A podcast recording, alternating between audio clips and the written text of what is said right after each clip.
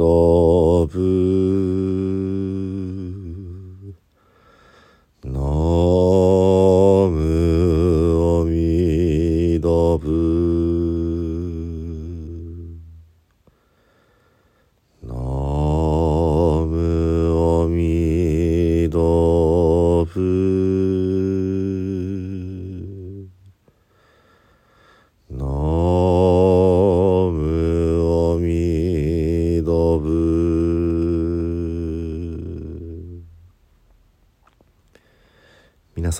ちは。三田参道の増大臣です。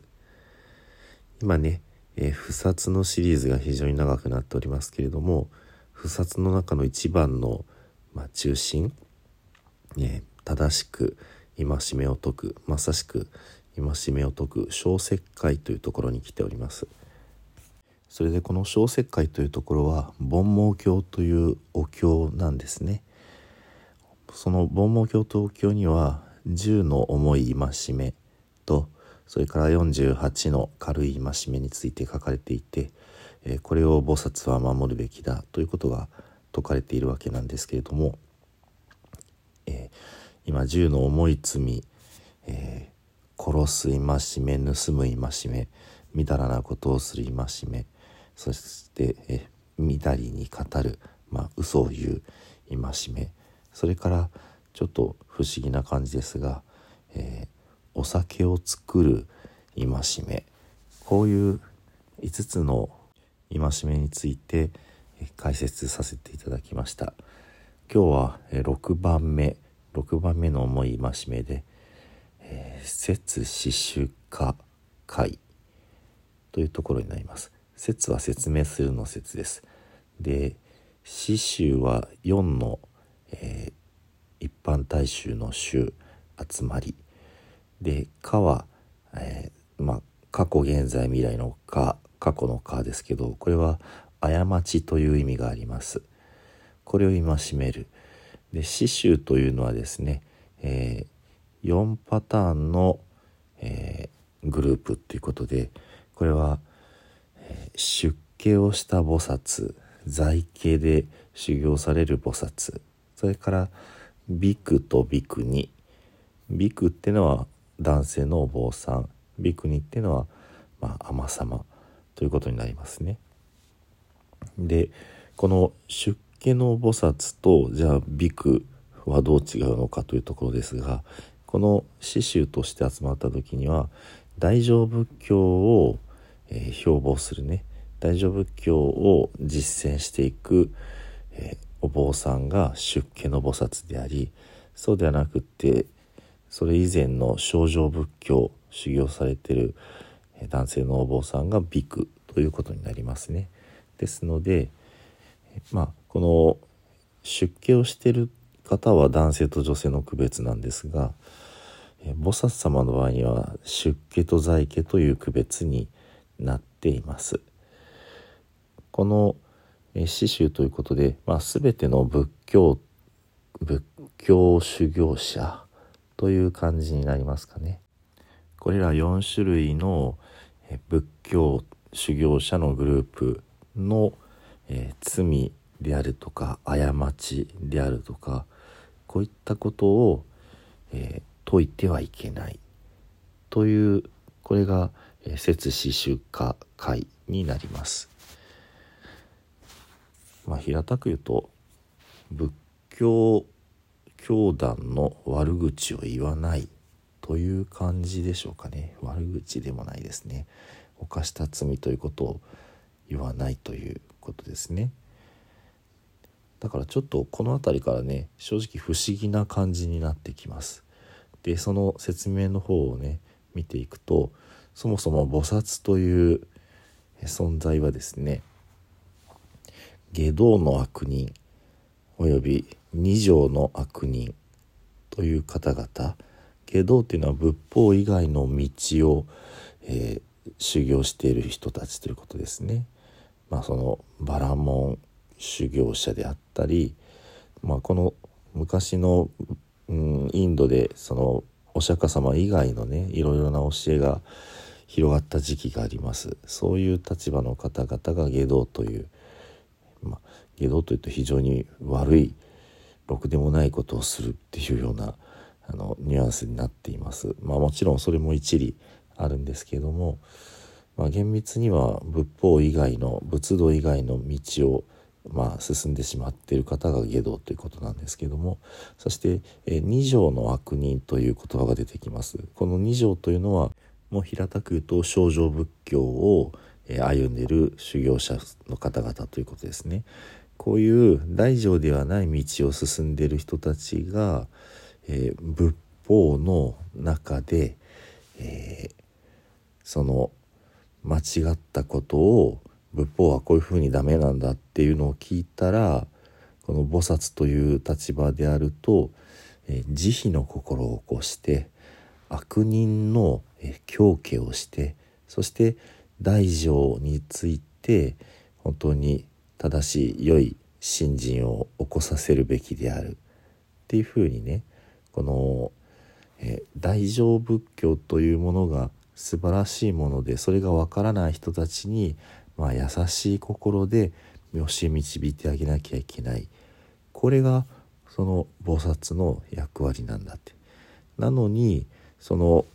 導いてあげるべき仏法というものがこういうふうに、悪いことをしてるうんぬんっていうことを説くとまあそのまあ論理破綻をきたすということですね。ですので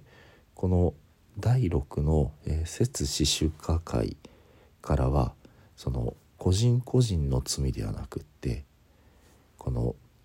大乗仏教というものを守るために菩薩がどう振る舞うべきかそれに反することは非常に重い罪なんだという、まあ、立て付けになっていくわけですね。ですので実はその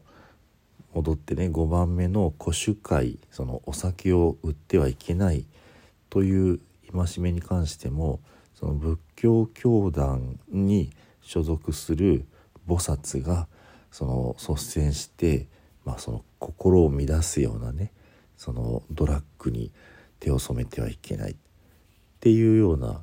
ことだったのかなと思います。個人レベルでお酒を飲むってことはもう防ぎようがないので、えー、お酒を飲んではいけないということはもう入れていない。このどうもねこの煩悩教における菩薩の重い罪ということを見ていくと大乗仏教というまあ思想を守るその思想を、えー、大事にしている集団を守るためにそこからはみ出る行いっていうことを戒めていくこういう視点がねあの根底にあるように思うわけですね。ですのでえ第7番目の重い罪ねこれは持参北会と言います、えー、自らを3褒めたたえてそれから他を、えー、切ってのはそしるというちょっと難しい字ですけどもそしってはいけない。持参北を戒める。自らを褒めたたえて他の人のまあ悪口を言って貶めてはいけない。で人にそういうふうに、えー、教えてね自分を褒めさせて他をまあ悪口言わせてはいけない。ということですね。この他に教えてってちょっといつも分かりにくいなと思うんですけども単純に言うと、えー、親御さんが子供さんにねその教えるみたいな感じだと思うんですね。なので、えー、子供に「お前自分が自分の子自分俺はすごいんだって言いまくっていいぞとかあいつはダメだとか言っていいぞとかそういうことがあの非常に教育上よろしくないということですね。自分自身もあの鼻持ちならない行動他人をこう、まあ、今風に言うとディスる行動そういうことしちゃいけないしそれを自分の子供にもさせてはいけないというような感じだと思います。そして、えー、このえなぜなのかってところを見ていくと、え菩薩という存在はですね全ての生き物たちに代わって、えこういうそしりを受けたり恥ずかしめを受けたりするべき存在なんだ。これ不思議ですけどもこれあの六原蜜の中に3番目にニンニクという、えー、恥ずかしめに耐え忍ぶという修行があります。ですのでそれを踏まえてですねあの菩薩というのは非常にこうまあうん自分自身に向けられてていなかったそういうそしりさえも、まあ、全て受け止める存在であるはずなのにその率先して自分のことをこう持ち上げるっていうのはそもそもその恥ずかしめを受けるあり方ではないわけですね。そしてさらに書いてあるのが、えー、悪いことは自分のものとしていいものは人に与えるべきだということが書かれてあります。ですのでまあ例えばうん腐った食べ物と、えー、大丈夫な食べ物があって自分の子供にこの大丈夫な食べ物を与えて腐ったための自分が取るみたいな感じでその悪いところ悪いところは全部こう自分の罪として深く反省すべきでいいものがあればそれは他の人にあげるべきだ。というまあこれもちょっと分かりにくい理想論なんだなと思うんですけどもそういうふうな生き方をするのが菩薩である。これがその大乗仏教を、えー、信じ実践し守る人たちの、まあ、修行者たちのスタンスなんだ。だから